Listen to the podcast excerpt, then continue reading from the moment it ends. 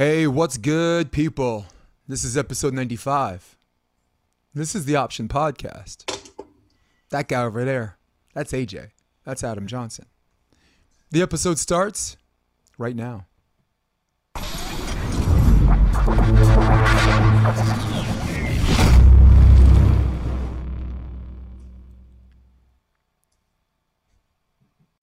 How's it looking out there in Texas? Is it warm? Is it cold? Is it humid? It's on a little bit on the warm side. So average day out here is about 97. I wish it was 79, but about 97. So today is a little bit. We've had some weather, so it's been a little bit cooler. It's about 92, 93 today. Little humid though. It's all right though. Cool, man. I gotta tell you something. Like anyone that's ever done a Google search, right, on at just the name Adam Johnson, you are... Be careful with that. You got to be careful with that one. I was going to say, you're the only good guy left. There's one good guy, one good Adam Johnson out of all of them I searched, right? Go ahead. I was going to say, the first one that pops up is that professional soccer player who's a pedophile. Yes. Just throwing it out there. That's not me, but he got out of jail too, so... Yeah. He was found... there was another Adam Johnson that was found dead. His severed head was on a park bench. If you go to my what is it? One, it's not LinkedIn, but it's what's that other? One of those things where it has a little bit of bio of me. It says I died in 94, I believe. That wasn't from the Allen Allen hit, right? From Team Cup Volleyball.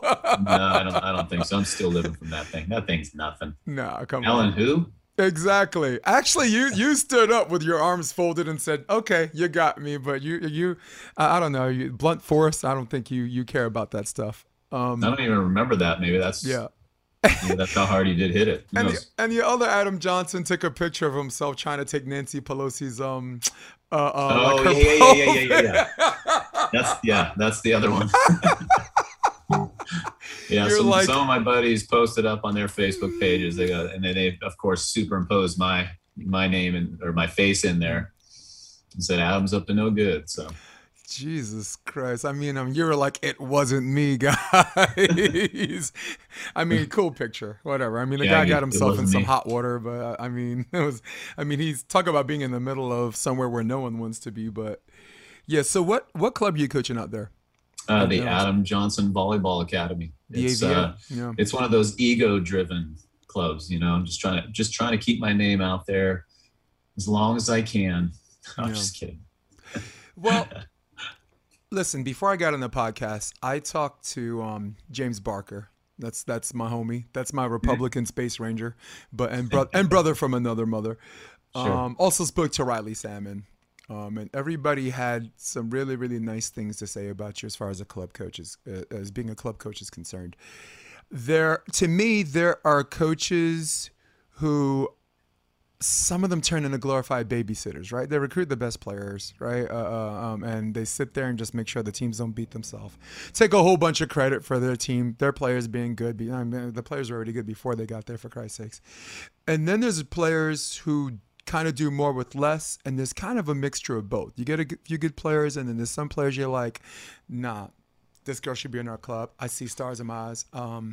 And you fall into the latter. How stop me at any point. How you're building yourself a reputation of just taking talented players, making them better, and some players that some clubs probably don't look at and just creating good players.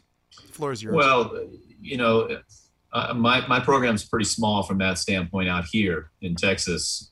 Everything's bigger in Texas, of course. Yep. And, when tryouts come, I'm not always getting the first and second pick of the litter. I'm getting the third, fourth, and fifth pick of the litter. So I actually have to do this thing called coaching. I coach these guys up. I started, I guess it's been about 14 years ago now, where – out here, if you didn't make junior nationals after our regional tournament, that was the last chance that you had to get a bid. Your season was done. So that was like the first weekend of May. Now coming from California, I know that if you don't make nationals, you either go to what used to be the volleyball festival. Right. I don't know where that is now, but you know, it was like 5 or 6 days of volleyball. So I went up there once and that was it. But needless to say, when I opened shop, all the programs kind of converted to what I was doing, because the people running those other programs know who I am. They know what I've done. To give you an example, all top teams, everybody just practiced twice a week.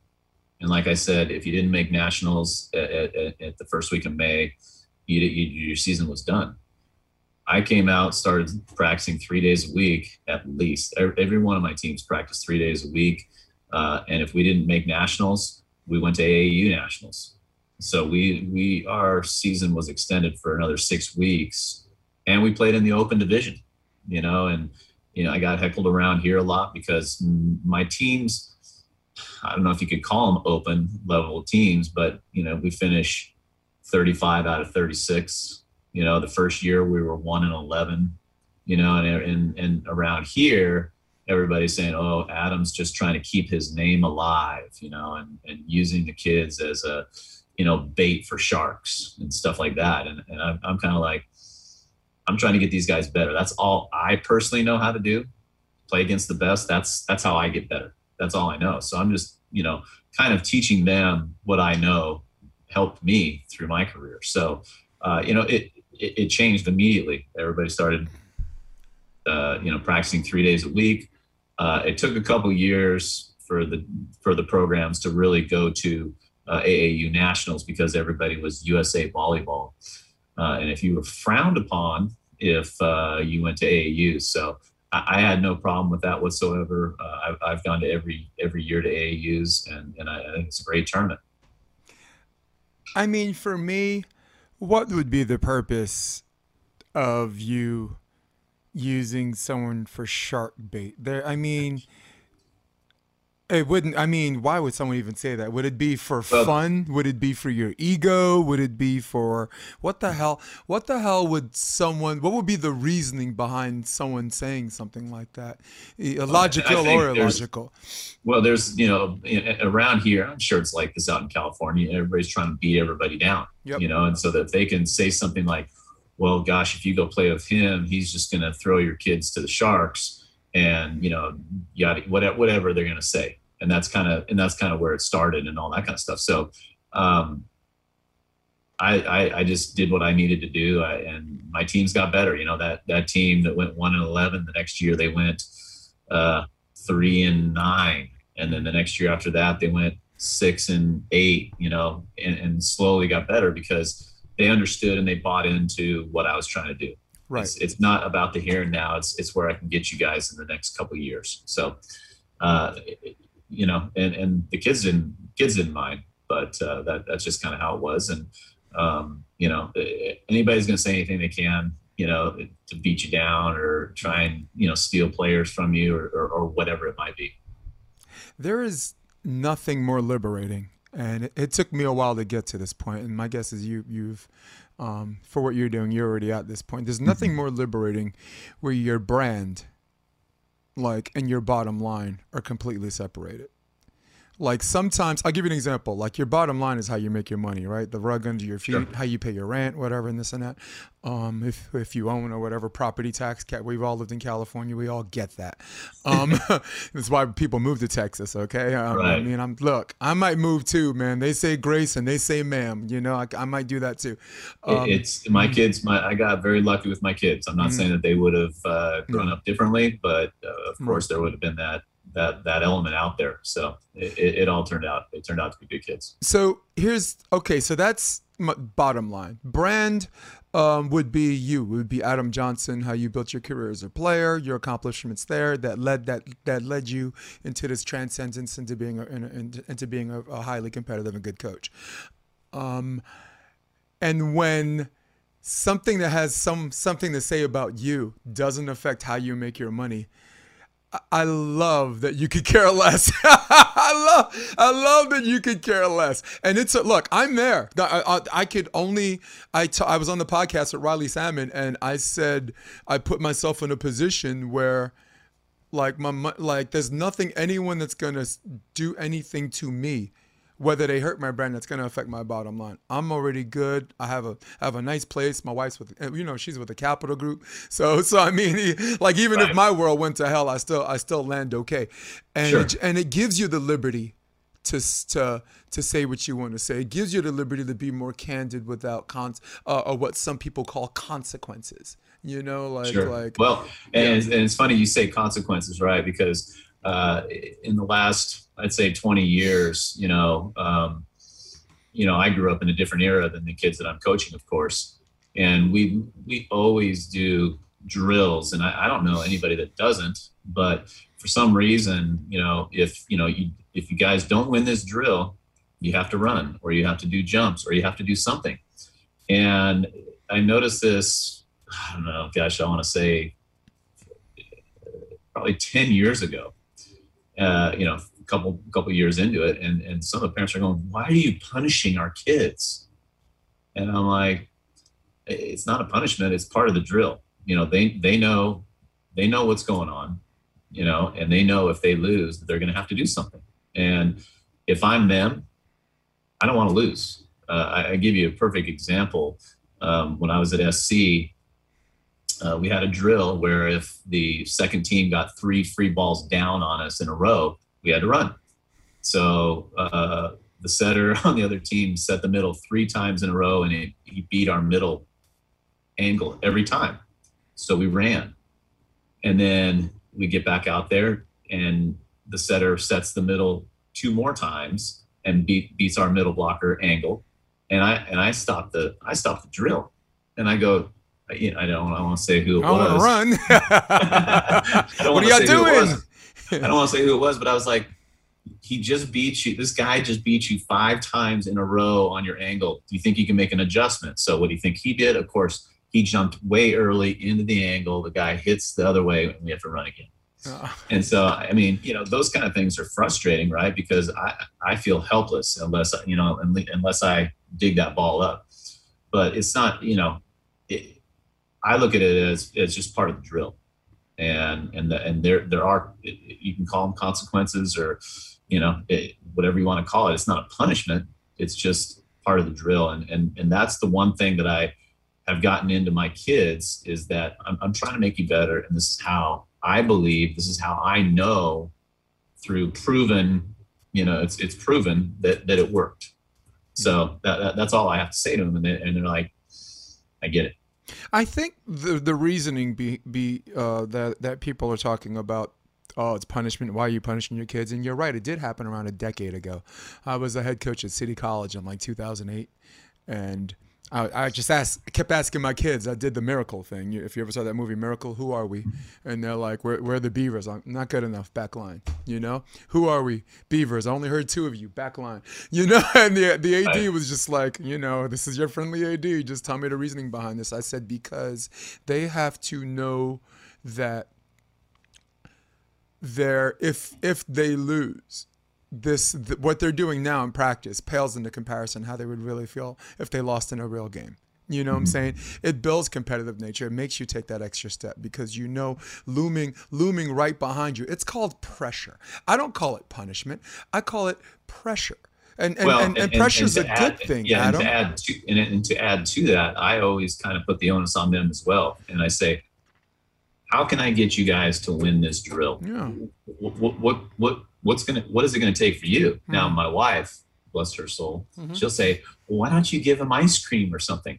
You know, if they win, you know, like, because I didn't get ice cream when I won. You know, Coach. I like cake. I just was able not to. I just, you know, for winning, you got to watch the other team run. Yeah. That was it. You know, and so I you know, I think each individual is kind of, we're definitely put together differently. And, you know, I personally love to watch my opponents, or, you know, teammates or whoever, do extra work. Right. Yeah. I don't know if it's a guy thing. I enjoyed it. I think that's where it took a left turn. There were a couple of studies that came out that I guess were trying to show people how, like, why punishments don't work and this and that. But when someone tells me, studies show, I'm very, very skeptical, and I'm very, very careful. What study was it? How long was the study? What's the sample size? How many people participated in the study? Was it a 15-man team? No, it was 9. Was it men? No, it was women. Was it a D1 school? No, it was D2. Did you do the study in a month? No, it was 2 weeks. And I'm like, I'm sorry, studies show what? You know, so I think I do have to give my due diligence to what studies show and give it their attention, and at the same time see how it affects us. But at the end of the day, the scientist, Adam, and people will disagree with me, but I stick with this. The scientists are us. We're the ones that threw crap on the wall and see what stuck. You know what I'm saying? Find out what works. Find out what we did before, why it works, and this and that. And our experiment is ever changing. Now we could talk about biomechanics and why, like, you know, like someone like Phil Dahlhauser or Lion King, their goofy foot approach or the lefty approach, how it works against everything biomechanically. You had a partner, Jose Loyola, was a goofy foot, and he's one of the best to ever play the game. I have this conversation exactly all the time because I work with, I have juniors. I work with adults ages 22 to 50. And I've got one of these groups right now where 6 of the guys have goofy foot approaches. Now, I first of all, who am I to say which is what's right and what's wrong, right? I can just tell them, hey, this is what I do. Now I can give you the examples of Jose Loyola, Karch Karai, and Phil Dahlhauser right there that are goofy foot on the beach. Yeah, Dane's best player, Tino. So, but there are certain ways to make that goofy foot work, whereas they were their last footstep was way too far ahead, so they had to, it took a long time, so it limited their range this way. Yeah, exactly. They're pivot footing a goofy foot. Exactly. So if they're going straight up and down, which is like what Jose and Karch and Dahlhauser did, then it's fine. And I'm not gonna change everybody's approach just because of that. No. Indoors is a different story. Because you need the range. You need to beat the two-man block. I would disagree and try and change. Perfect story. I had a girl. She was a freshman on my 15s team. Goofy foot middle, 6'1". Probably could have gone to some pretty decent schools. Went home went to their house. Showed them 2 hours of film of their daughter. Talked to him for 2 hours, and I said, this is what you got to do. This is what I did, because I was a goofy foot when I first started. And back then, this is the funny part in club, the coach told me, I'm not going to put you on the court until you fix it. Okay? And so I was like, well, at 13, I've never sat on a bench in any of my sports that I've ever played. So, I'm going through the motions. I'm doing, I'm going right, left, right, down the middle school hall. People are looking at me like, what are you doing? I'm like, I don't want to sit on the bench. Yeah. Now, if I said that to a kid today, that parent would say, I'm paying my $7,000, $8,000. She's going to play, which is, I agree. And the coach told me, he goes, I'm just looking at your end result. You're down the road, not the here and now, because I was still hitting well and doing well and all that. Right. But I told this one girl, I said, for 1 minute a day, just 1 minute a day, just talk to yourself and just go right, left, right, right. Just 1 minute a day. Yeah. 18s comes around. She's still doing it. Her parents are all upset she didn't have scholarship offers. And I'm like, really? Yeah. So, it's definitely an interesting business. Yeah. Well, to quote Mother Teresa, one must participate in one's own salvation, right? Sure. I mean, it's not something you're gonna learn and improve if you only go to practice. Like you said, you were doing it in between classes, right? In the hallways, people thought I was crazy. I'm like, maybe I am, and maybe that's what got me to where I am. Mm-hmm. Yeah, it's also about measuring the athlete. I was the head coach at Hunter High School in New York, and I had a kid as a sophomore in my middle. And sometimes when these kids are athletic and dynamic, good coaches miss it.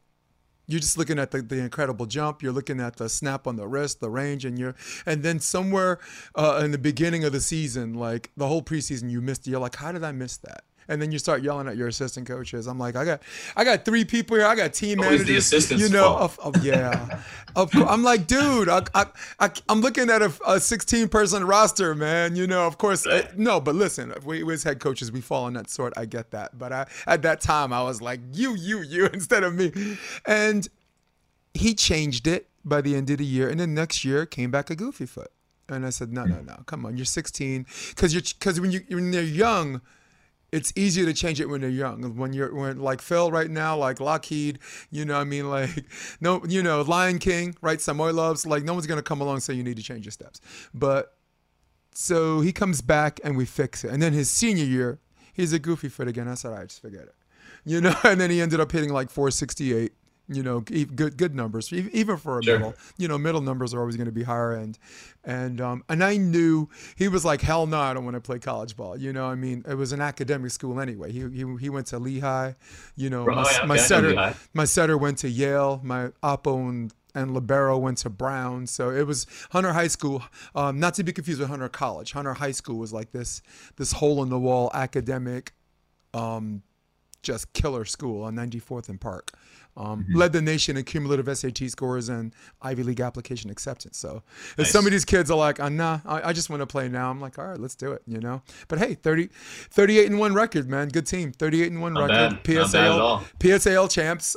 Madison Square Garden. MSG gave me Coach of the Year for that. That was in 2014. So cool. That was my only high school gig. I've just been club, college, and some pros.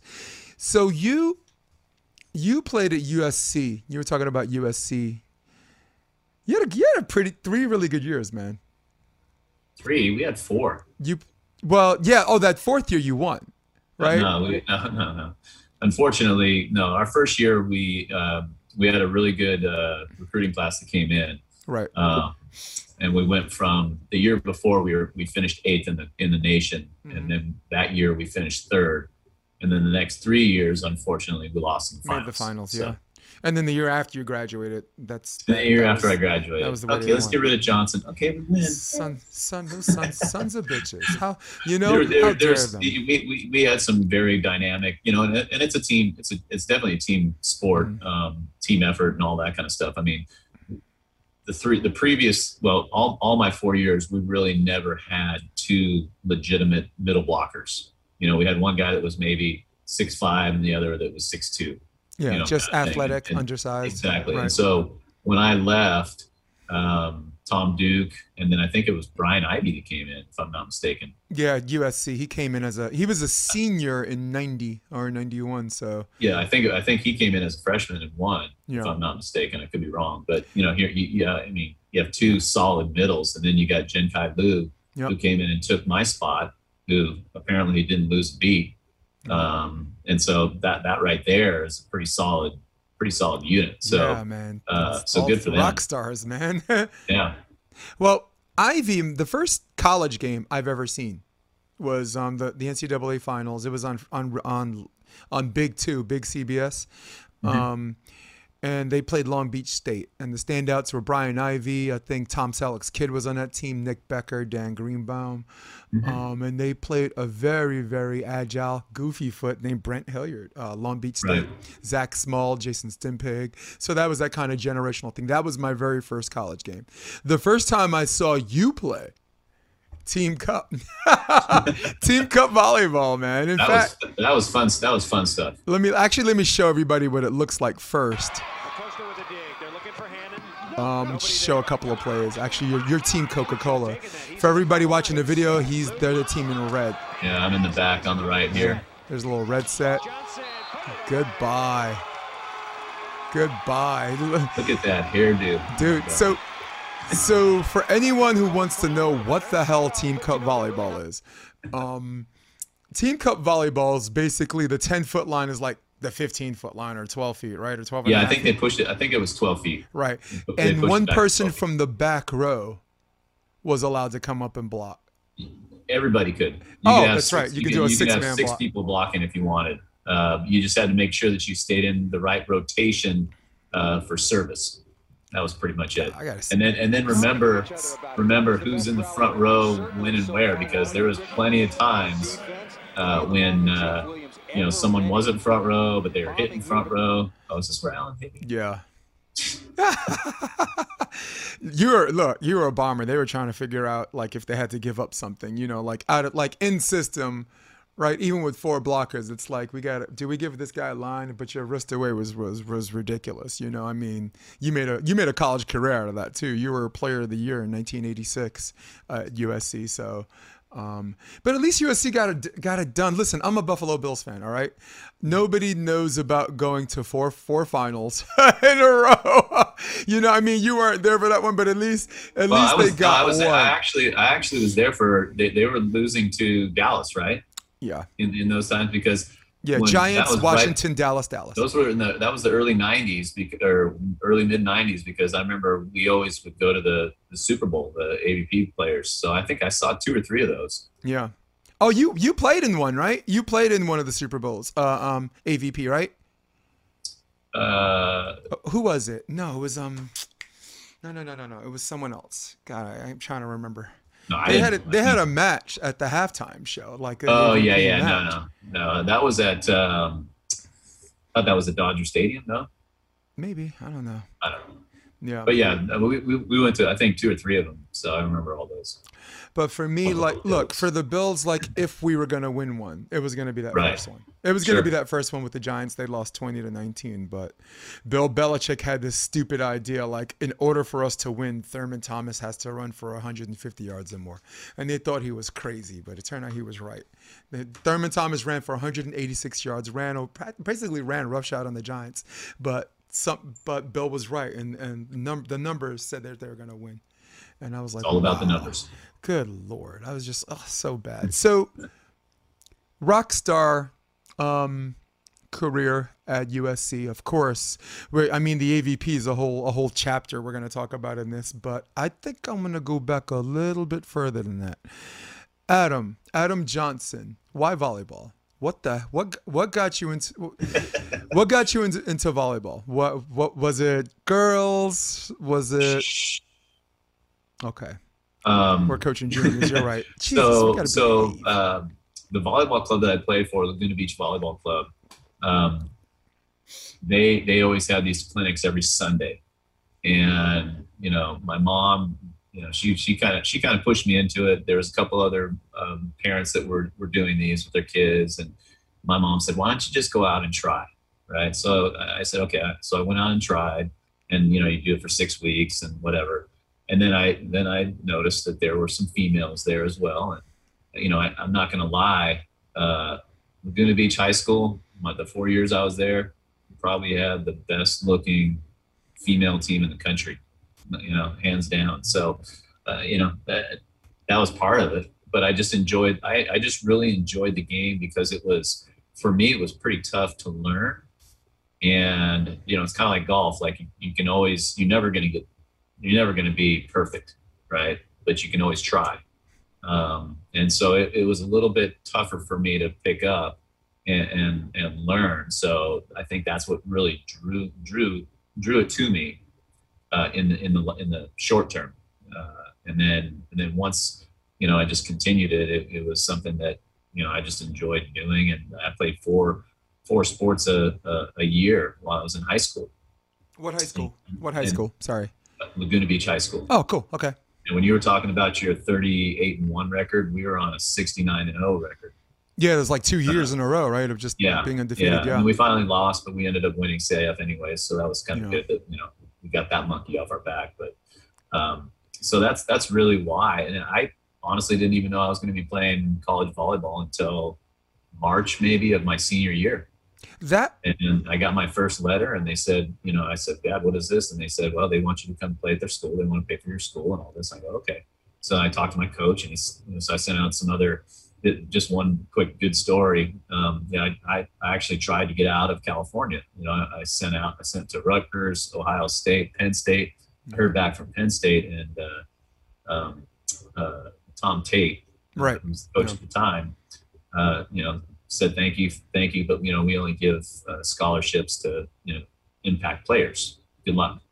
And at the time, I'm like, I'm not like it is today, right? If it was today, I'd be like, "Oh, well, you know, screw you, and I'll see you, and I'll beat you down," and all that. You know, it didn't faze me. I was like, okay, like, I guess they don't want me. So that's cool. And so I, of course, long story short, I end up at SC. We end up playing them in the finals, I think, or the semis of NCAAs. I think 2 out of the 3 years we beat him. And the first time, you know, he said, wow, I made a mistake. You know, when I shook his hand under the net, and I just go, oh, well, you know, it's not, you know, people make mistakes. I'm not like going, yeah, you did. No, all's well that ends okay. Yeah. I mean, it was probably a blessing in disguise. Yeah. So. Well, to me, and this is a time-tested thing, East and West. When I look at West Coast colleges, I look at talent. When I look at East Coast colleges, I look at coaches, who the coach is, you know, because you can have a D2 or a D3 coach with the right players that can beat any D1 team. Like Charlie Sullivan was doing some pretty good things at Springfield. Rutgers was a very small men's program at the time. It was D1, but it was tiny D1. I think I met Sullivan in 2015. Was he coaching that team then? Yeah. So I was doing lacrosse player. Yeah, I was doing some color over in Russia for the World University Games. Yep. And his team was representing the U.S. on the indoor side of things. Yeah, Springfield. Yep. Yeah. Those guys were. They weren't that good for that particular event, but. No, but bang for your buck, you know, for what I mean. You can. No one else wanted to go, so he took it. He took the advantage. He took it. He said, "We'll go." Good for him, you know. And I mean, that season they took UCLA to 5, they took Long Beach State to 5. They before they played their D3 schedule, they had a kind of iron sharpening iron thing. They took a West Coast trip. They finished 0-3, but everybody knew who they were. So but to me, that's just an example. Like IPFW, good coach. I think it was Lloyd Ball's dad, right? Yep. Rutgers had some just really good European players, though. Some Ehor. Well, same with Ehor was on that team. Mm-hmm. Yeah, there was another team I'm spacing on right now that had a lot of European players. Yeah, and then Jason Olive in the '90s, he had Uvaldo Katz on that lefty. Just a killer team. So, your high school and how you got into volleyball segue to my kind of like my next question. I'm kind of in interview mode, trying not to be. We're just talking here, but was there a particular tournament or a match where you left the match or the tournament and said that actually this is what I want to do when I grow up. I think I could be really good at this on a reel. So basically, when you knew this is going to be what you were going to do, was there a particular defining moment in club or high school? It's really hard to say because I almost, I kind of look at it as I do when I play. I got to pass this next ball. That's all I got to do right here. And so, like I told you earlier, I didn't know until March that I was going to play in college. And then in college, I didn't know that I was going to have the career that I had. I just played my hardest and did everything that I needed to do. I mean, I did World University Games a couple times during my years. I did junior national team, trained with the national team during my time, but I still didn't say, "Ooh, I want to go play professional," or "I want to be a professional beach player," or whatever. I said, at that time, the national team was my goal. But after that, I had no idea what I wanted to do. So it wasn't like I always knew what I wanted to do. I just took it, one day at a time and did my best. Yeah. And if I made it, I made it. If I didn't, I didn't. Yeah, I feel you. Like, look, for me, it was after I graduated boot camp. I was in the military, and they had a military community team in Frankfurt, Germany, and I'm coming out of boot camp, best shape of my life. I learned how to play a little bit under the Creole guys, like the Creole, like at the time, actually, kind of like around your time, late 80s, a team of pretty much all Haitians and Dominican guys, East Coast guys, that, they played in the Caribbean games, very, very, very good players. So I learned under them, and I was like, wait a second, everything I hit, even when I miss, I couldn't miss, I'm left-handed hitting left side. So, it's easier on my shoulder. You could do that all day. And I ended up playing professionally in Darmstadt, Germany 2 years. So for me, it was after I joined boot camp, I got set 9 balls. And I put 9 balls away. And I was like, and the crowd was, just it was just galvanizing, and that rush, just everybody just screaming your name. One guy actually literally left the bench to get on the court and gave me a high five and went back to the bench, you know, and everybody just like, all right, leave it alone. We're a family here, you know. So, but in Germany, right, particularly in the military community, a lot of talent from Isle of Samoa. A lot of talent. I was going to say, I've heard of a lot of military groups, a lot of Samoans, playing volleyball. So, yeah, it's kind of interesting you said that. I was not, you know, thank you for your service. I wasn't aware that you had been in the military. I'm a huge military buff. I mean, I had a guy that I graduated with who was, I don't know which SEAL team. He was the commander of one of the SEAL teams. Another buddy of mine flew P3s. Yep. So, you know, I would always watch that military channel. I mean, I love that stuff. I tried, while I was playing, I tried to get over to, Iraq and do some, you know, just cheering up the boys. Yeah, you know, some USO stuff. I was very close to getting over there, but it never happened, unfortunately. Right. Yeah, well, James Barker, who we were talking about, talk about someone who's about that life. He's all about that. Well, I knew I was going to serve because every male member of my family served all the way, dating back to, as far as I can really remember, honestly, probably World War I. I had both grandfathers, World War II, Korean War. My father, Air Force. I got a kid sister, first female in our family. Did 2 tours in Afghanistan. I was a generator mechanic, and I supported MI. I supported military intelligence. So when they had to go somewhere, I went with them, you know, me and a Humvee mechanic, and anything broke down, we fixed it. You know, I brought the propane grill. He brought the Nintendo. We played some video, you know what I'm saying? We played some video games until something broke down. But man, Barker's about that life. He was, with the Black Hawk crew. Dude's a Black Hawk operator. Yeah. He's told me some good stories, so it's pretty cool. He is cool. So we're going from the 80s to the 90s in your career. You win multiple tournaments. You win, actually, King of the Beach, which is one of the first tournaments I've seen you play, probably after Madison. I don't know if that was before Madison Square Garden or after Madison Square Garden. You played a game in MSG. That was after. That was after. I was at that game, by the way. I'm sorry? I was at that game, the Madison Square Garden one. I was at that match. In fact, that was kind of interesting because the thing I remember the most about it was the night before there was an event in Madison Square Garden. I can't remember what it was, but they had all of our dirt or sand outside, and it had rain or got some. It had rained and it got wet a little bit, but then it froze because it was really cold. Mm-hmm. And when they brought it in, you know, we were playing on it and we found some little chunks of ice in it. In fact, look, we got a video version of this. Okay, DJ, spin that stuff. Tournament was standard fare. Is that it? No.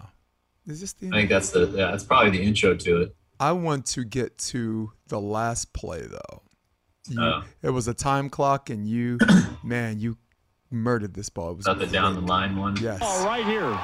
It's all knotted up at 9. Let's see what Jose can do. That's a good serve, by the way. That's Jose with the block. Blocked! And what a dig! Johnson with the block! Look at the crowd in Madison Square Garden, dude. That's like, a Knicks game crowd, right? That's a Rangers game right there. That's a Sade concert. It was packed. I don't know how many were in there, but it was fun. It was electric in there, that's for sure. Yeah, that was the first time I saw you play in person. Actually, the only time I've seen you play in person. Mike Dodd was there. He was heavily involved in getting that to Madison Square Garden. Chi DiMaggio, who was like a New Yorker who was playing in mid-level women's player. I think she only finished. The highest she finished in AVP was 5th. That was the best she could do, but she was, you know, doing her thing, and she was in New York. So, and it was great to see you. First time I saw Loyola. I've seen Karch a bunch of times. I was actually at the Olympics in '92, so I got to meet a lot of the 88 guys that Karch played with that stayed in the Olympics. I was on an end-around mission with the Italian Army. I wanted to be there in 92. Yeah, we won. You should have been there in 88. They kicked me off the team. You know, I took a lot of people don't know, but when I was on the national team in 88 and 89, I got an offer in 89 to go over and play professionally over in Italy. Right. And I was struggling to make ends meet. I wasn't, I'm not living large playing on the national team. I'm living paycheck to paycheck. And I was actually having to pay to play on the team. And there were some guys that were playing, I was playing in front of that, had gold medals. And they said, that's just the way it goes. And I said, well, okay, I gotta make a living. So I left and they said, well, if you leave, you are banned from ever playing on the national team. And I said, okay, I guess I got to do what I got to do. So I did. I think it was a great decision. I'd heard, like in Manhattan, I think it was in 93 or something, or 94, when Fred Stern was taking over, they said, well, Marlowe and Sunderland are like, well, they can really use, Adam on the national team and he's welcome back. And it's like, no, I'm not. No one's ever talked to me. First of all, no one's ever talked to me about it. Right. And I was bummed. Because I'm a huge, every summer I dedicated my summers to, the World University Games or the junior national team. So, I was into it, but, things happen and I was the bad boy, but shortly after that, everybody was able to go over there. I gotta tell you, well, you played in the Italian League in 1990. Did you play in 90? That was there. Yeah, 90. Yeah, there was, let me tell you something. Well, we all know it's like mob money, right? So basically it changes over like every 10 years. So that time period, the Italian League, and then in the 2000s, it was Russia. Russia had the big money league, and now it's Italy again. So 3 decades, it just changes. I think the money just changes over when the gig is up, right? The money changes over to like a different country or whatever. And this and that. Yeah, I had a great time over there, though. Yeah. I got married. I married my wife over there, so it was... It was pretty awesome. Yeah, I was in Sardinia, a military operation with the Italian Army at the time, and we spent our last 7 days on the beach, just R&R. The mission got done early. You know what I'm saying? Us and the Italian Army, we were exchanging gloves, knives, hats, boots. We were just doing this exchange thing, and that was 92. I got yanked off the volleyball team actually because they didn't have any generator mechanics for this mission.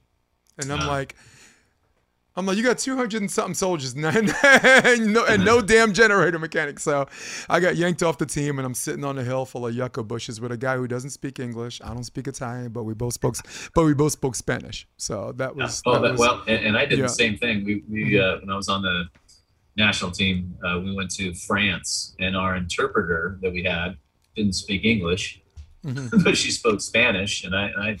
And I understood Spanish enough. I mean, I took it in college and stuff, so I was dialoguing with her in Spanish, which I thought was kind of fun. So the second time I saw you play was the Goodwill Games.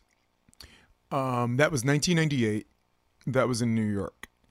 And they had a Brazilian team, what the Americans would call relative unknowns, but New York has a huge immigration population, so I did know who they were. It was Rodrigo Parra and Guilherme Marquez. Parra Guilherme. Yeah, Guilherme Marquez. And it was crazy. Like the shorter guy was the full-time blocker, and like the taller guy was like the dig and trans hitter. And I saw them play Sinjin first. Like one game to 15, they won 15-2. And when I saw that game, I said, man, I hope AJ and Karch are watching this match. Man, how good was that team? You ended up playing them twice. I think you played them somewhere in the middle of the tournament. You played them at the end. I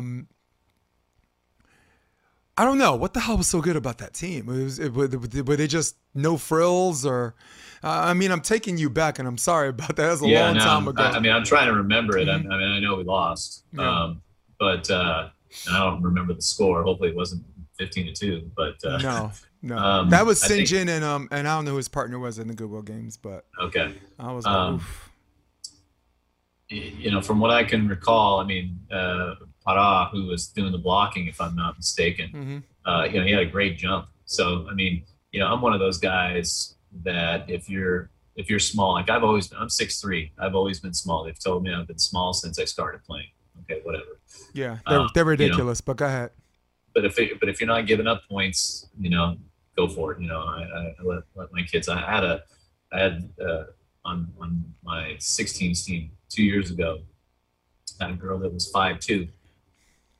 She's bombing from outside. She played beach and she bombed and she blocked better than anybody on our team. So, you know, I let it go. But I think that they just, you know, maybe we might have taken it a little easy or something. I don't remember. Mm-hmm. They were good. I'm not, you know, I can't take anything away from them. They were very athletic, made some great plays, caught us off guard. Yeah, and the sand temperature was 110 degrees. It was New York hot in the summer, you know, man. And yeah, of course that always plays a part. But it, you know, it's the same for both. You know, I remember Kent and I played down in Brazil at the FIVB World Championships, and it was like 127 on the court. It was, I mean, they sprinkled the court down, and then you could just feel the water evaporate. You know, go up into your glasses. It was just crazy. You're just trying to take my glasses off and defog them. You know, it was that was crazy, crazy hot.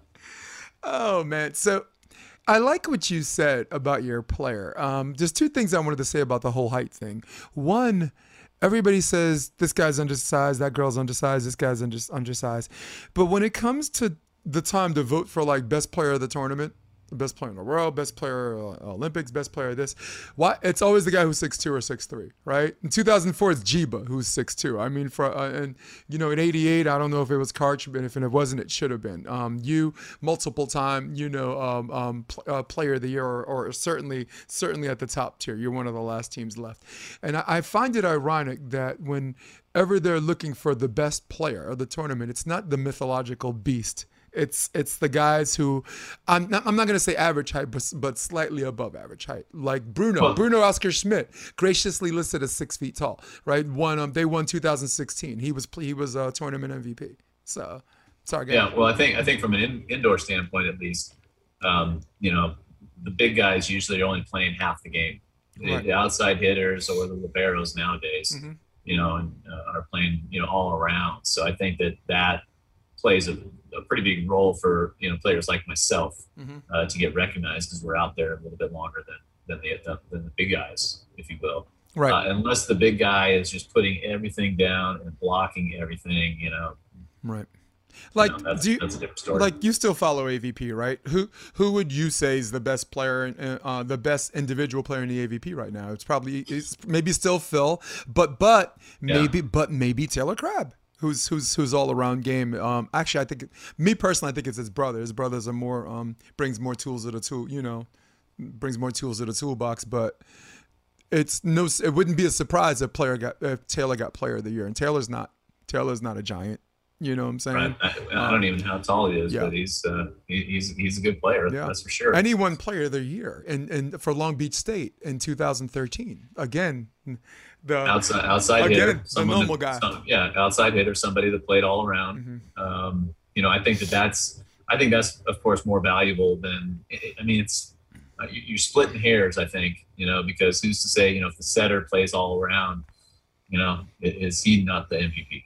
Right. You know, so I don't know. So for indoor, you're right. Like, team comes into play. Everyone has a certain role or whatever, and sure. And someone has to be voted all tournament team. Someone is eventually going to be MVP. I mean, you know, in 2008, I thought Clay Stanley did a really good job in the finals. You know, I thought Riley Salmon was fantastic against Serbia Montenegro. In fact, I don't think there is a Samizen finals without him doing those certain things. And I guess I'm going back to the whole club thing. I talked to a coach, Brian McDermott, Chicago coach. He progression beach volleyball. He actually showed the Department of Health how safe playing indoor beach is, social distance and this and that, and made national news. So I had him on the podcast, and he said the thing he despises when coaches line up a whole bunch of kids against the wall and, you know, points at this kid, you'll never do this, you'll never do that, you'll never do this. And when he was talking about how much it upset him, I share his sentiment. I, as a coach, and I'm going to give you the floor in a minute because this is a segue to asking my question. I, as a coach, I will never look at a kid and tell them they can't do something. But I will look at the kid and say, look, you're 5'8", you're probably going to be 5'9". I'm not going to lie to you. Outside hitters are not that height at the competitive level. But if it's what you want to do, and if you want to put the work in, you could do this. Do this. I'm gonna give you my guy, you know, who won the box jumping competition. Of course, being the best passer on the court goes without saying, because you can't. If you're undersized, it's because you're a Riley Salmon. So I will never tell a kid they can't do something, but I will be realistic and say, this is what they're looking for. But if you do this, and if this is what you want, you have to be put in the unfair position where you have to do it, where your finish line for the 100-meter dash is 150, you know? Your thoughts, your sentiments on how you approach some of these kids, and the floor is yours, AJ. Yeah, I mean, you can probably just rewind what you said. I would never tell anybody that you're never going to be able to make it. I'd let them know, you know, what kind of battle they have ahead of them. Mm-hmm. And do the exact same thing and say, hey, this is what you need. This is what I believe you need to do. You need to do this, this, this, and this, and kind of go from there. And, you know, I'll be there for you. You let me know what you want to do. I'll guide you to the best of my ability. And whatever happens, happens. You know, if you can look at yourself in the mirror and say you're giving 100% effort and it doesn't work, then it didn't work. But if you say, no, I'm not giving 100% effort, then, you know, right there, you're not giving yourself that opportunity. But I'm not a coach that's going to ever guarantee a scholarship to somebody in club. You know, I'll say, I can expose you. I can give you the most exposure out of a lot of people, or something to that extent, and you've got to be the one that's going to, you know, show up and show them your stuff, you know, those kind of things. But yeah, no, I mean, that's just, I'm not that type of person, because you never know. I mean, if I ever did, which I never would, but if I did, and that person came back to me years later and said, I did it, I would say, that's awesome. Congratulations, you proved me wrong, you know, but I would never say that in the first place. So that situation would never happen. No, that's good to know. And that's honestly, exactly the kind of coach I thought you were. And that's exactly, I mean, only from the outside looking in, I can only see what my eyes can see. That's kind of like what I thought you were kind of doing down there in Austin, having a good time, you know, with other good coaches like that. I think Bobby Jones is Project Served is doing a really, I think it's so weird because I've never seen him as a coach. I've known that guy, Bobby Jones, for like 10 years when he was modeling, doing, you know, with the Lenny Kravitz afro and everything. And for me, I've always thought, and I'm not trying to disrespect him, but I always thought players that jump into coaching are never going to hurt your game. They're just levels of how much they can help. I mean, for the most part, they're not going to hurt your game. And I'm like, how much can Bobby help? What the hell's Bobby going to do that's going to help someone any more than someone, you know, who's been in, you know, neck deep in coaching? And I just think people surprise, right? People surprise you. You know, I'm very, very happy with the work he's doing there in Texas. I'm very happy with the work you're doing in Texas. I'm very happy. James Barker, guy drives 2 hours and 10 minutes a day to get to practice. That's crazy. That's that Ranger Up stuff, man. You know. Right. Well, and we had this conversation because there's a place up there that he's looking at to hopefully get some people. To help them out with, you know, it's a beach, you know, I think we measured out to where it could be 5 beach courts, you know, at this park. That's right. You know, the beach courts are totally run down, but he wants to redo it and get it up. He said if he did that, then he'd probably move down there, which would be smart. You know, because 2 hours there and back. I mean, that's That's a lot, you know. I mean, you definitely got to be dedicated and all the above. So, you know, I mean, I would do that if I had an opportunity right now to go somewhere. You know, I don't know, maybe 2 hours is quite a bit. I mean, but if you did it twice a week or something for a while, you know, and it was maybe you're looking at the big picture. Yeah. You're looking at the next few years. If maybe you're going to move to that place, yeah, I do that. It's also about what your state of mind and the time in your life is, right? Like, look, I'm 50. All right, I'm going to be 51 this month. Oh, you're old. Yeah, man. I know. I read the Bible and reminisced, man. It was. I'm up there,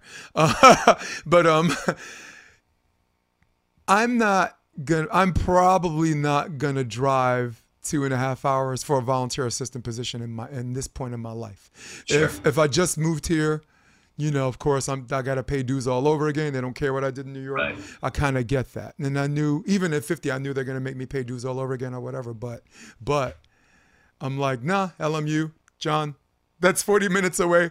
I could do that, you know. Sure. Irvine, Concordia, maybe not, you know. Jeff Alzina's at Santa Clara, especially with all that traffic, man.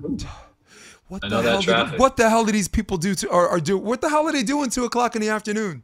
That is jam packed like that. Where the hell are these people going 2 o'clock in the afternoon? And this is a New Yorker, Adam. Well, even back in the 90s when I was playing, if you know, I always played with somebody a lot of the times up in L.A., Manhattan or whatever. We play there. If I didn't get on the road at 5:45. Yep. To get there at 6:45, basically, and then go have breakfast. If I left at 6 o'clock, I wouldn't get there until like 8:30. I mean, it was just crazy. So I'm not one that likes to sit in traffic at all. So I always left early. Well, Adam, New York is different because if I lived on 87th Street and I'm trying to get to the Village, I get on the 1 train. I'm there in 17 minutes.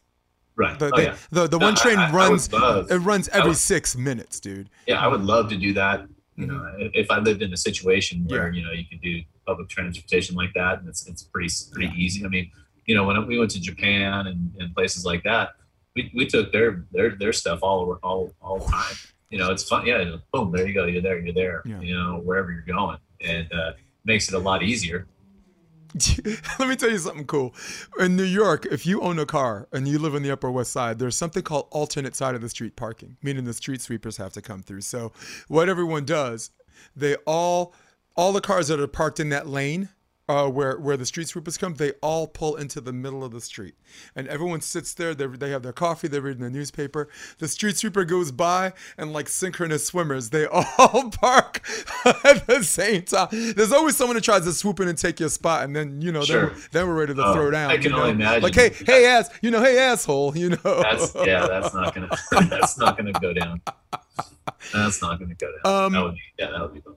Cool. I know we only, I don't know how much time you have left, a little bit of time, but I do want to, I got all the time in the world. Oh man, that's good to know, because there's a very, very important thing I wanted to talk to you about. That's to you and me is just conversation, but it might be worth listening to someone else. When you play beach volleyball, all right, all these accolades, I actually watched highlights of like your King of the Beach run or whatever. I also saw an AJ highlight film, you know, Karch took a 6-pack and 2 plays later he's on your team, he's bowing. I mean, I feel like when I watch those games, I feel like I'm there. The crowd is intimate. They're emotionally invested. You as players and as personalities back then took them, were willing to take them on the journey with you. You know what I'm saying? It's like, hey, come on, hop on this train. You know, there's more than enough room. And when you lost at the end, they felt for you. When you won at the end, they celebrated with you. And it was this boom period of volleyball. Now, that's just on the emotional level, all right? Now, on the money level, I was looking at bvb.info, right? And I noticed there were 2 big boom periods. It was like 90... at least as far as you were concerned, just the start of your career. I only looked at yours. I can go back and look at everybody else's. I'm not going to do that. Early to mid 90s, pretty much 2000, and then dead. And then like 2008, 2009, another big boom period. When I say boom period, I'm looking at six figures, just salaries disclosed, not undisclosed, not sponsors, not you know, winning the Pottstown Rumble or Mother Lode or Wapaco or whatever. But what the hell happened? What the hell happened? I think there's just a lot of stuff that happened.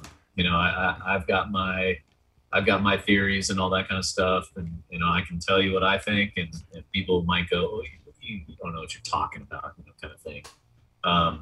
Well, that's why it's called the option. You know, this even came up, you know, on Facebook, old school. You know, Ken's putting out these articles, which are pretty cool.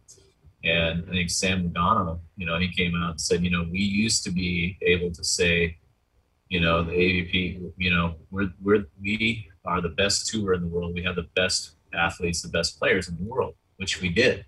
And then therefore we had the you know, the money to go with it. I think once we went to the Olympics and the FIVB then said, here's how you as the United States or all countries are going to qualify. You have to come play on our tour. Now, in my opinion, this is just my opinion. And like I said, there's other stuff, you know, bankruptcies and all that kind of mumbo jumbo, people running the show and all that. But I think that helped FIVB become the #1 tour in the world, because now you have the best players from every country playing on their tour. So they became, I always use this analogy, they became the PGA and we became the European PGA. And I don't know if you watch golf. I do. But when I watch the European PGA, I rarely see people on the watching, like right. at the, you know, it's not, that's not my point being is if I'm a sponsor, you know, I want to sponsor the best tour or the best athletes or whatever in the world. And so I just think that was a part of it. I think that, and this is hard to say, right? Because we didn't have the money, we didn't have the camaraderie. But if we had all stayed together and said, no, we're not going to the Olympics, we're going to keep this lifestyle that we have, this whatever lifestyle, you know, the TNA, the beers, the party, the atmosphere, and just build that brand and stay here. It could, you know, we'll never know, but I think that it could have helped. Yeah. But you're always going to have a couple of strays who are going to go, you know, behind and go represent the United States. Now, are they going to be the best U.S. players? I don't know, but you know, it all comes down to money. And at the time, we didn't have, you know, things weren't going that way, and so, you know, hence the AVP tour now. I mean, we have 3 events this year, 3 events last year. I mean, you know, I've got a pretty good group of open level players here in Texas. That go to the qualifiers and they try and qualify and stuff like that, that I train. And they're like, this is a joke. You know, we want to get after it. What can we do? You know, and everybody comes up with their own ideas and all this kind of stuff. And it's sad. It's really sad. You know, in my opinion, it's really sad. Now I can look at it and say, well, I hit it at the perfect time. I reap the benefits from then. I'm reaping what's happening with girls volleyball now. So I'm okay with it, you know, and I can say that, but you know, deep down I'm sad. I'd love to see these guys make double, triple more than what we make, you know, that I'm that kind of guy. Me too. You know, I know that there were some players that, when I first came on the tour, I was kind of a nobody. And then I made the first 3 live telecasts, tournaments, you know, finals on NBC. And I went from, you know, nobody to, oh, you're that guy with the hair, you know, and eventually everybody kind of figured out who I was. But there was a lot of animosity with some of the other players that have been there for a while, that have been, you know, 10, 15 years. And I went from, you know, in a year and a half, I went to that exact level they're at from a marketing, or not from a, you know, from a visual standpoint, I guess, right. Or a marketability standpoint. And like in today's athletes, this social media stuff, it's crazy, and more power to them. You know, I think I love the McKibben brothers. You know, I love watching this stuff. I'm actually going to get to play with one of them this weekend, Madison, at the charity spike. Madison's there's going to be some other AVP players coming out here. Urango's going to come out. Baranek probably, right? Yeah, with Gina Gonzarek. Yeah, there's a couple others. So, it's going to be fun. And I enjoy talking to those guys, and I believe they enjoy talking to me. We were out in last October in Hermosa doing a 4-man tournament, and that was fun. It was great to be back out there. Well, you said all the right names too. Like when I think of Madison McKibben, when I moved here, I was writing the beat reporting for Volleyball 1-on-1 for Andor July, UCLA guy in the 90s. And he was the one that gave me my first interview because I was trying to do like a Tuesday after the AVP. I called it volleyball the Tuesday after. And the guy, the very first person that stepped up and gave me like the interview was him. It was him, Betsy Flint, and the McCullochs, Kevin and Allie. And John Mayer I knew from Mexico, but that's a whole other story. He's a repeat guest, repeat offender. But the cool thing about Madison, like some people are nice because they know it's good for their brand or their star power to be nice. And on a general level, you never know who you're talking to. But with him, it's very, very organic.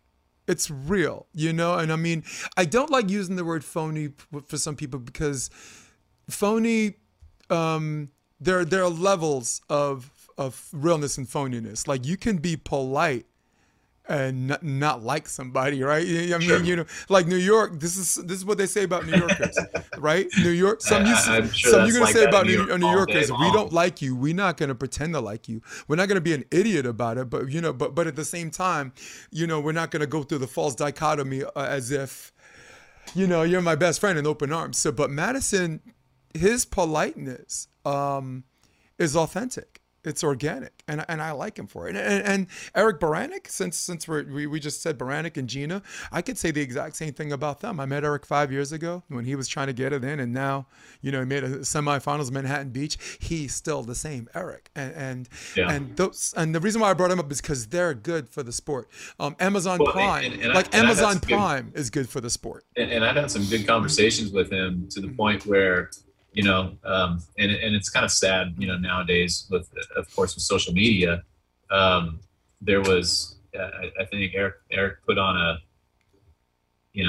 one of the social platforms, him hitting a jump serve. And of course I saw that he foot faulted, right? And so I said, foot fault, just a comment. And he goes, oh, come on, we need some, positive words of wisdom from you, Adam, whatever it was. And I wanted to say something at the time, and I can say it now probably because it's kind of fun, I guess. And it's a joke. Okay. Mm-hmm. Eric, it's a joke. Yeah. But he, give me some words of wisdom. And he had just buzzed his hair. I don't know if you remember that, but he cut that thing short. And I was going to say, you should have left the dude. Right. And I think it's funny, and I can tell him, and he can see this, and I'm telling him it's funny. But if I put that down there, he might not take it like that, right? Or even other people reading it, right? Exactly. Yeah. And I'm just, it's happened. I don't want to say it's happened a lot because I don't do a lot of, comebacks. And when I do, I make sure that, put enough emojis on there or whatever to let people know that I'm joking. But, sometimes it doesn't happen that way, but those guys are good. I and it's fun that someone is actually making a helping make a living, for what he's doing. I think that's very cool. I wish that we had that kind of stuff back then. Absolutely. Yeah. Am I upset with them because they have it and we don't? No. Come on. That's part of life, and that's Yeah, that's well, him and Troyer should be like a human sponsor machine, man. I mean, honestly, with their personality, like they should be, a year from now, they should be coming to the court in NASCAR suits, just full of freaking sponsors. Anyone looking for a good proctologist might want to check Troy's left leg, they, personality-wise, I think, they do have a follower, and I do think people would be interested in watching them and this and that. And like when I first moved here, the way I got to know people, I bought a camera. I pointed at the game, then I started talking about volleyball, breaking down the analytical. People agree with me, people disagree with me, but it eventually got me work. You know, Casey right. Jennings liked what he saw. He put me on for P1440. Pepperdine, I did all their home games, you know, and eventually people found that I was a coach. So I ended up coaching against Eric 3 times in Manhattan Beach. Twice in a qualifier. And then once in the main draw, I was Rafu Rodriguez, Ed Ratledge's partner. I was his analytics coach. And he's like, all right, enough. See, I don't want to see you anymore. so from the contenders bracket all the way to the semifinals, man, that's, you know, a place where he grew up and he just had stars in his eyes where he've always wanted to play, man. You couldn't have found someone more happier for him than me, except for maybe Gino Urango and Bill, right. who was his partner, man. I was so, you know, and just like I was talking about you, the way you guys would invite people to take the journey with you. He did that. He's out there, he's high-fiving the crowd. And then when you win the crowd, it's like almost like you watch the gladiator movies or whatever. You win the crowd. That's the beginning of the beginning, man. Well it's interesting because sometimes, you know, like this one time when I was playing with Jose, we were playing Rob Hyder and Troy Tanner in the finals of the Jose Cuervo tournament in '96. And we had just had this dropout, just fight, groveling, clawing, scratching game against Karchin Ken. I think we beat him by 2. I don't know if it was 13-11 or 14-12 or 15-13, but we won. And before we're in the tent, and, you know, Troy and Rob get to sit around and watch us just, you know, sweating our tails off. And, you know, both of us were just dead. We were dead. And I looked over at Jose. I said, "Dude, I'm hurting." He goes, "I'm hurting too." And I go, "We got to come out and do something, right off the bat."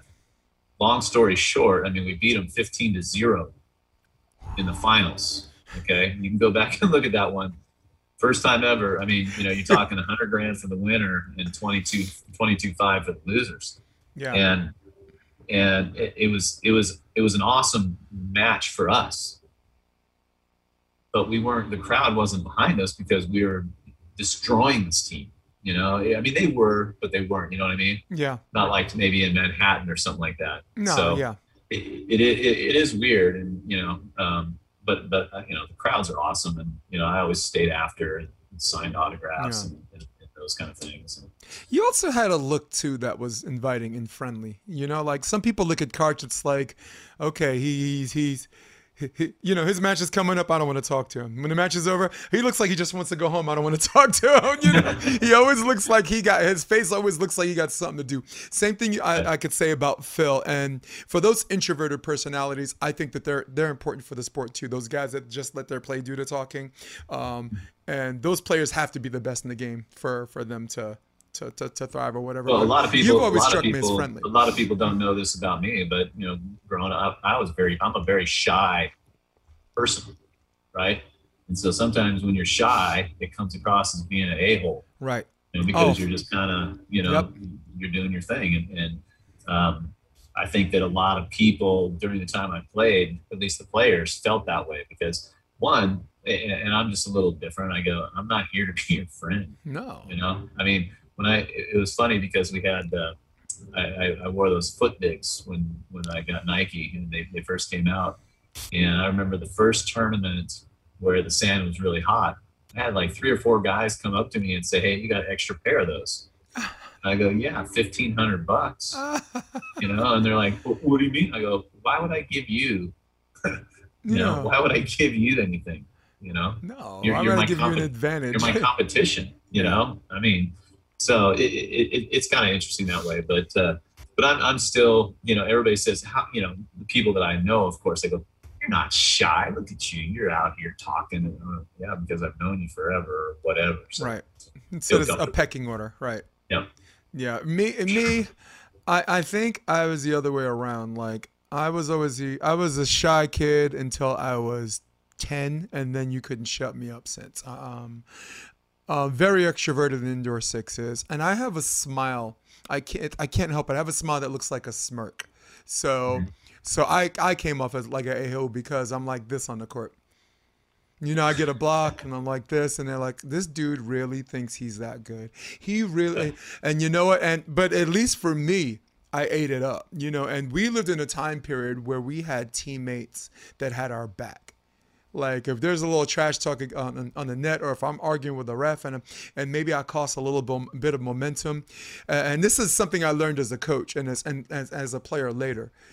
Do I have a team the next play that's going to get aced because of this, right? Right. And then I blame them, like, oh, y'all supposed to be backing me up. You know, and really it's my fault because I could have just let it go and just went over. Or do I have a team where it's giving Popeye spinach? So, you know, I mean, when I first started coaching, I was like every other coach. I was a good X's and O's guy. I can show you how to penetrate a defense. I was a career setter. I'm also, you know, left-handed too, so I was a pain in the ass in the front row. But as far as like moods, understanding moods and understanding men, you know, performance through leadership, women performance through camaraderie, and just like some teams, like you play Brazil, maybe they're fired up if you talk shit, and maybe you don't want to, you know. And it's crazy. I've been playing the game 30 years, and year 19, somewhere year 19 and year 20, I'm like, wait, there's an easier way to do this. Well, it's kind of the, you know, you mentioned Brazil and, yeah, and that thing. I remember this one time when, you know, I was just on the national team. It was the '88, and we were playing Brazil. And at the time, you know, these guys, they're doing these warm up hits. These Brazilian guys are hitting like warm up twos under the net, yeah, right back under the net. I've never seen that before, and I was like, wow, you know, like, whoa, you know. And Karch comes up to me and just goes, just watch, and you know, I didn't play, I watched, but they went out and smoked them because their ball control is just, yeah, our ball control is just way better than theirs, yeah, you know, at the time. So two-passer system, man, it was, yeah. League was voted best passer in the Olympics because no one served Karch because Karch is better. Yeah, and he had to be good. I mean, yeah, you, trust me. You know, I remember having to get to practice and practice from 8 to 12. You know, 5 days a week, and the outside hitters had to get there, or some of us outside hitters had to get there at 7. Right. And just be, you know, served at for an hour before practicing starts. So, and, you know, I get that. And even back then, serve was king. Like, I watched '88 USA-Brazil semifinals during the medal run, which I think was the best indoor team ever assembled, in my opinion. The U.S. men, you beat the Soviet Union. You beat the compilation of all those countries 3-1. Right. You're the kings.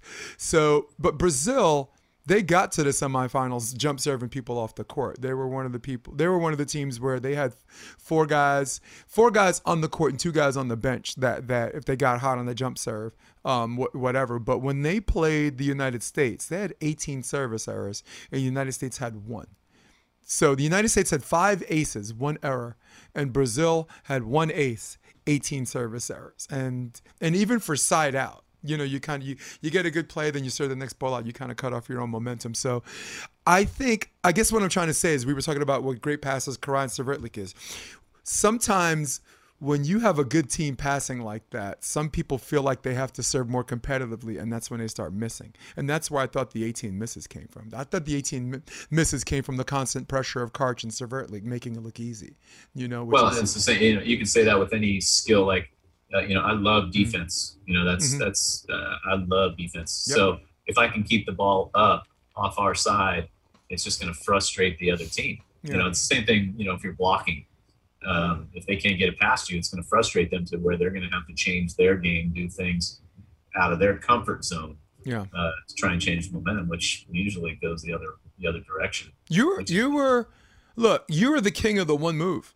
Like, I was John Mayer's assistant at LMU, right? And we have these focus-based practices. So, like, for example, if you're passing, you got to go into the drill with a focus. Your passing focus is straight and simple, or hold your platform, you know, or one move to the ball. But your one move on the shot was really, really good. I teach it. Your first step.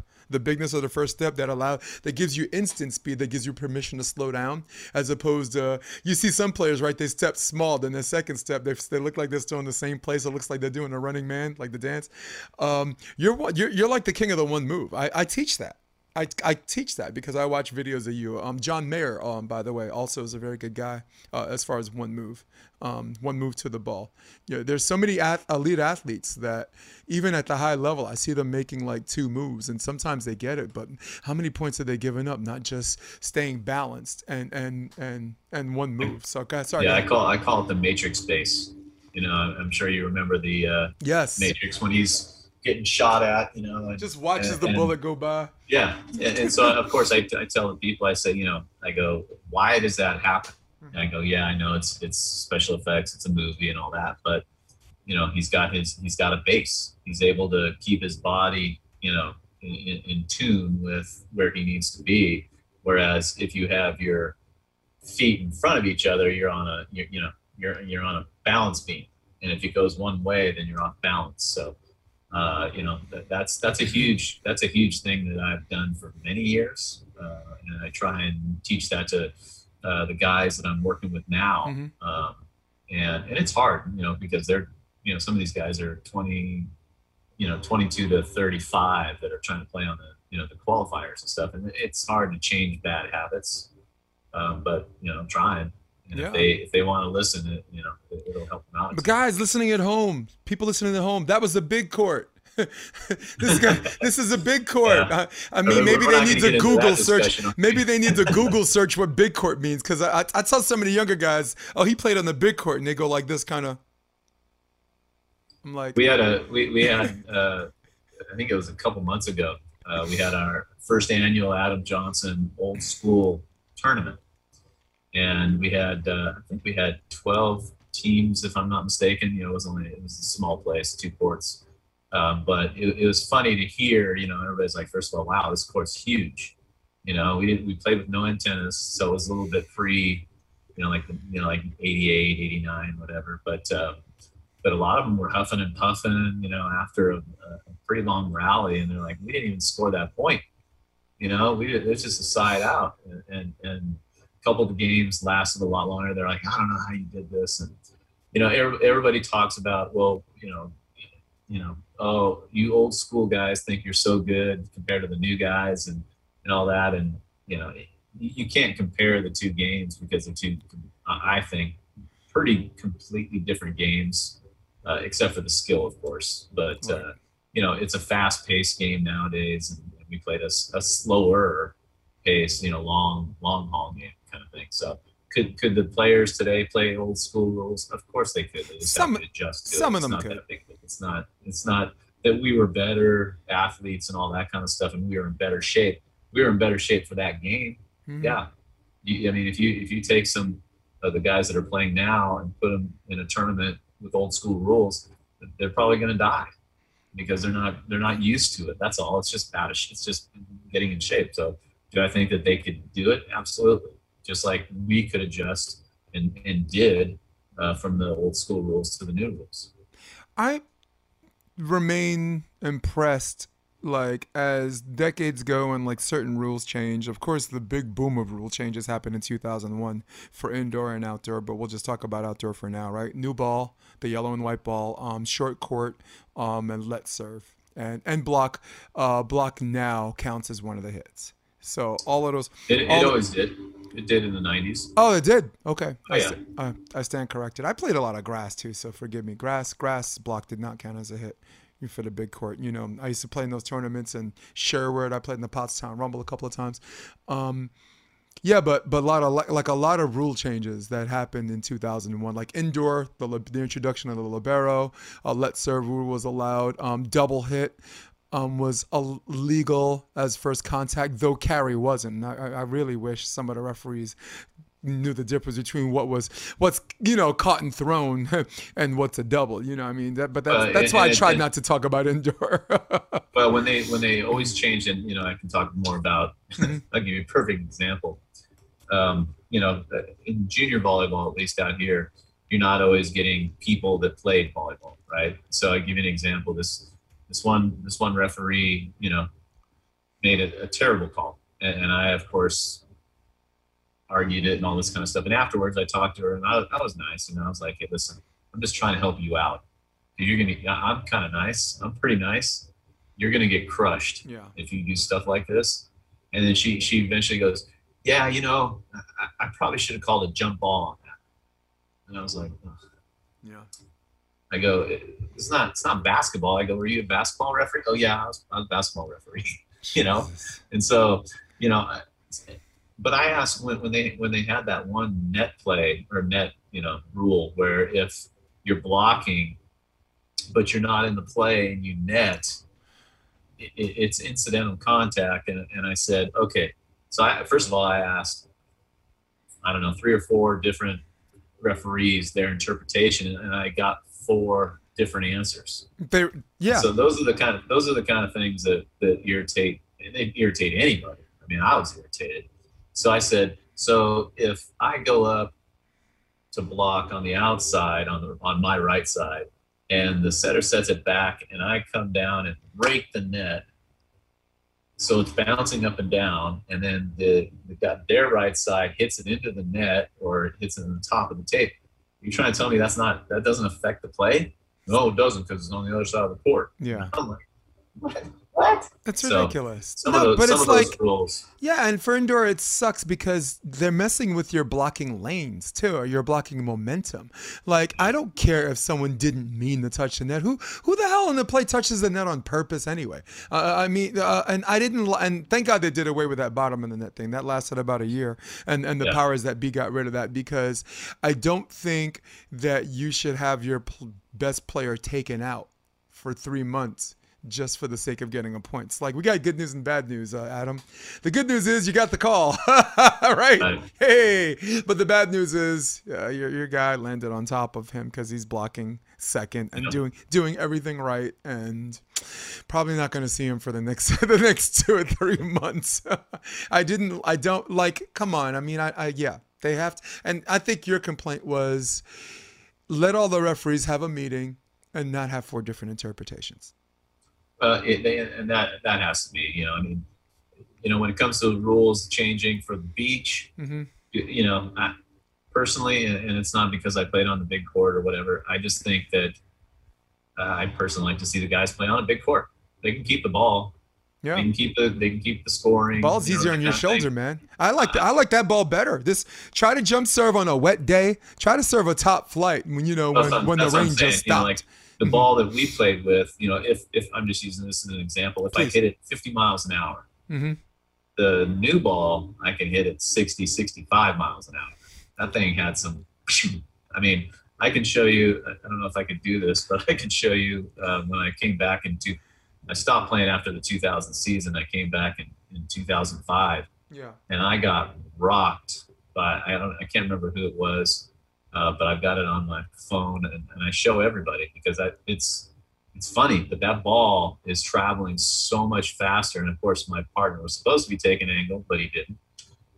And so I wasn't really ready for it. And I got throttled square in the face. Ball went over the net, mm-hmm. right? But I had bad eyes at the time. And I do have new lenses. That's why I'm not wearing glasses anymore. But, my lenses popped out, and all I had were my frames, and so I put my glasses back on to kind of play with the crowd, like, okay, I can see now. I don't have any lenses in it. And then that hit me in the chest because I couldn't see it, and I just fell over, like I died, because I got hit twice in one play. Give me an example of a bizarre yellow card you've gotten as a coach.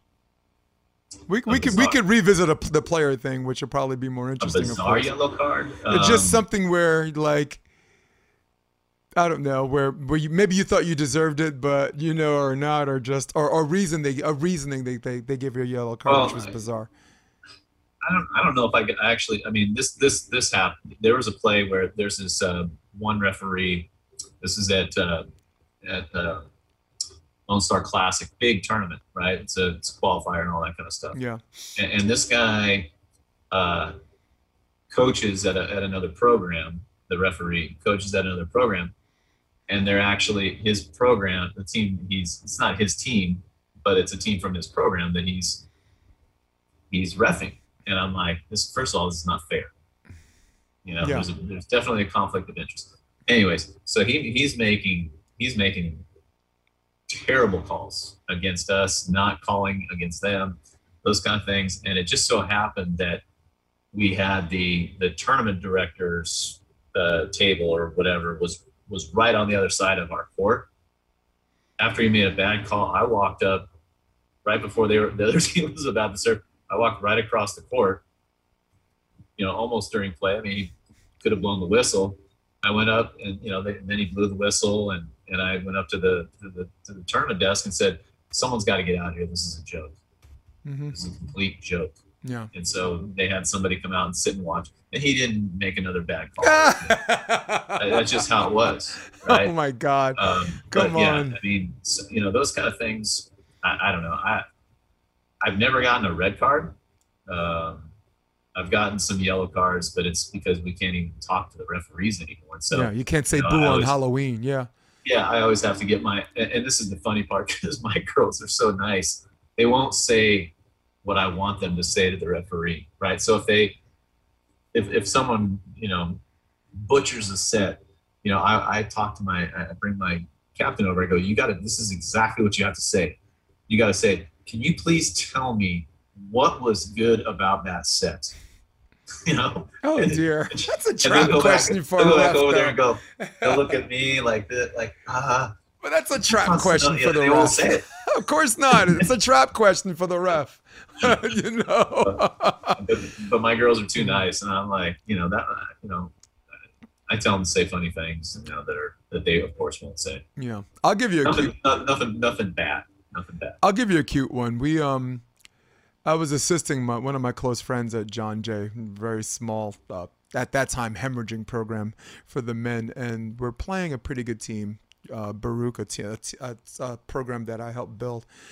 And there's this guy that's taking like 13 seconds to serve. All right. You know how some of these guys with the jump serve, they have to bounce, bounce, bounce, bounce, bounce, hold it in front of them, stare at the ball for like another 5 seconds, and eventually high toss and then serve. So I started whispering, counting the seconds in my head, and then my team started doing it, and then the side of the gym. But it was like a loud whisper. No one was screaming one. Right. They were going. Everyone in the gym was like. But it was loud enough to where everybody could hear it. 3, 4. We got to 12 seconds, and finally our ref gave my entire team a yellow card,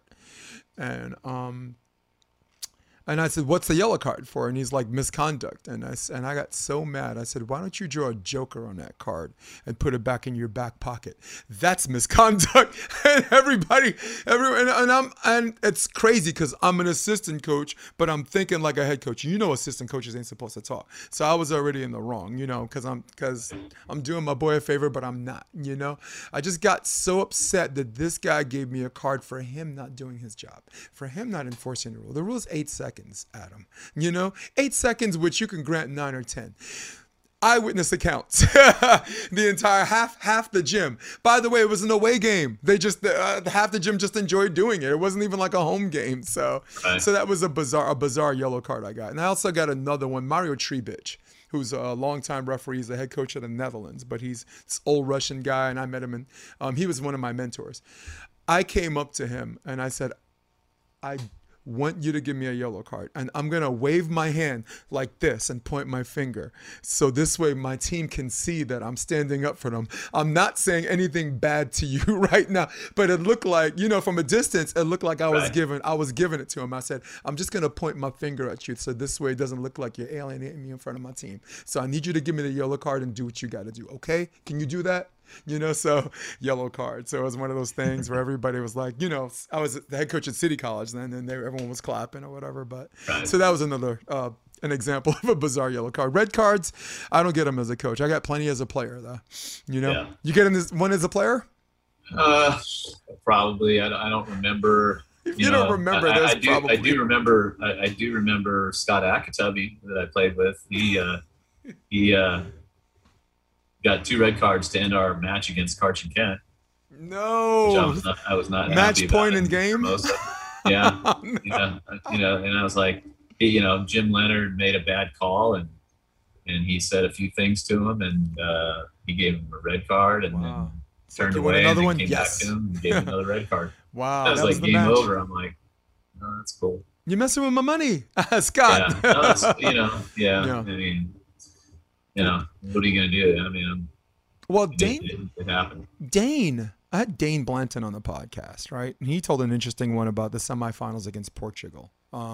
You know, side out rules, right? Took like close to an hour to get to 10-10. So Fenoy hits the ball wide. Who's he playing with and who's he playing against? He's playing with Fenoy. It's it was the gold medal run. So it was semifinals against Portugal.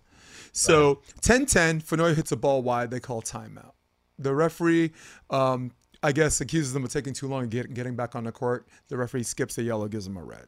So now they're kind of losing their mind a little bit. So because now it's 12-10 instead of 11-10. And really cool story because I thought they should at least get warned. Some referee, I mean, you have to be an arbitrary prick to like skip the yellow and go to red. It's normally a yellow. That's just, to me, I thought that was an abuse of their discretion. But the intriguing thing was, instead of having that finish them off, it actually fired them up. They got the side out. Right. Dane got an ace. And then got an ace out of position 4. Fournier got a block. Then he got a poke dig off a jumbo, trans out, and then an ace to finish the game. So the last 5 points were a minute and 40 seconds. It took like an hour for the first like combined 22 points to have. And a very interesting story by Dane. But that was an. I hope those guys. I don't know what they did, but I hope they went up to the referee and shook his hand and said thank you. He did. He told me that. He told me that. He says, dude, we probably would. You know how Dane talks. He talks like a surfer, dude. We probably wouldn't have won. He said, well, I owe him thanks. Portugal should be mad at them. Well, I was not a trash talker whatsoever. Right. One quick story. When we were playing UCLA my sophomore year in the finals of the regionals, and the winner goes to the Final Four. Right. MPSF champ, right? Is that how it worked? He wasn't MPF at that time. Whatever it was, I can't remember. But the top team already gets to go, and then we have our regional tournament to see the second team, and then they have the Midwest and the East Coast. Right. Anyways, we're playing UCLA, and again, I won't say who it is, but he ended up playing on the. He transferred from Hawaii to UCLA to get a ring, right? And so we were, I get set one-on-one outside, and this guy stuffs me straight down one-on-one. So they go up 13-12, and he starts just going off under the net at me. Like, I was so shocked, honestly, I don't even know what to say. I was just sitting there, and he's going, oh, Johnson, oh, we got you. I mean, there's things I don't want to say, of course. And he was going off and off and off. And I was just like, I don't even know how to respond. So I'm just going to go back and get ready to pass the next ball, which I did. We end up winning that set 15-13 after being down 12-13. And then the next two, 7-7, 15-7, 15-7. And all I did was look at him, breaking right under the net afterwards, just breaking. And that just isn't it a great feeling? It just ate him alive. Yeah, and I love doing that kind of stuff. I mean, yeah, not a bad part or anything. To me, the thing that as a former player, the thing that would hurt the worst is that you have to put up with the nonsense and you lose. You tell yourself somewhere in the middle. Look, maybe it's an away game, like you said. Maybe it's an agitator, or maybe it's a combination of all these things. The refs, a couple of plays go their way, where the ref could go another way. They're playing out of their minds. Your team's having a flat game, and all of these things. You're like, you know what? I can forgive all of this nonsense. Let me just give me the win. Just give me the win, and that says. Paragraphs. All right. That says paragraphs. For me personally, the guys that try and get in your head with that chirping and everything, if you don't react to it, I look at it as if they're looking at a mirror, and it's coming right back at them because they're saying, well, I'm doing all this stuff and he's not even flinching. Yeah. So now he's starting to think, and then gets in his head. And, at least that's the way I look at it. No, you don't feed the trolls. I mean, the new generation calls it. Don't answer the trolls. I mean, I'm sure we were talking about Social Network, and like some people, like I've been doing color commentary for the last few years, and I've been calling some matches, and I'll make. Well, for me in my mind, I always think I make a ton of mistakes because we're all our own worst critic, but. But I make some mistakes and people just pounce on me. And what I do? You know what I say? Absolutely nothing. I'm glad I got the attention. I'm glad that someone wants to use this one small thing as a straw man fallacy, to try to make this thing that represents me as a whole. It doesn't, I'm just right. So, but I guess, there was no internet back then, but that's troll feeding. You don't want to give them don't give them any more food. Sooner or later, someone like that will have his own team turn against him. In some instances, your own team turns against, and you just look across the net and you do nothing to unite that team. You do nothing to take their to make them put their differences aside and say, we got to beat Adam today. So, oh man. So Adam, let's get out of here. Where can people find you to know more about the AJA and just what you and just you what can always go on, you can always go to our website, www.adamjohnsonvolleyballacademy.com. Mm-hmm. You can go on the same Facebook page, and I think our Instagram is Adam Johnson VB Academy. Nice. So those are some easy ways to get to it, and Google. Don't look at the first one. No.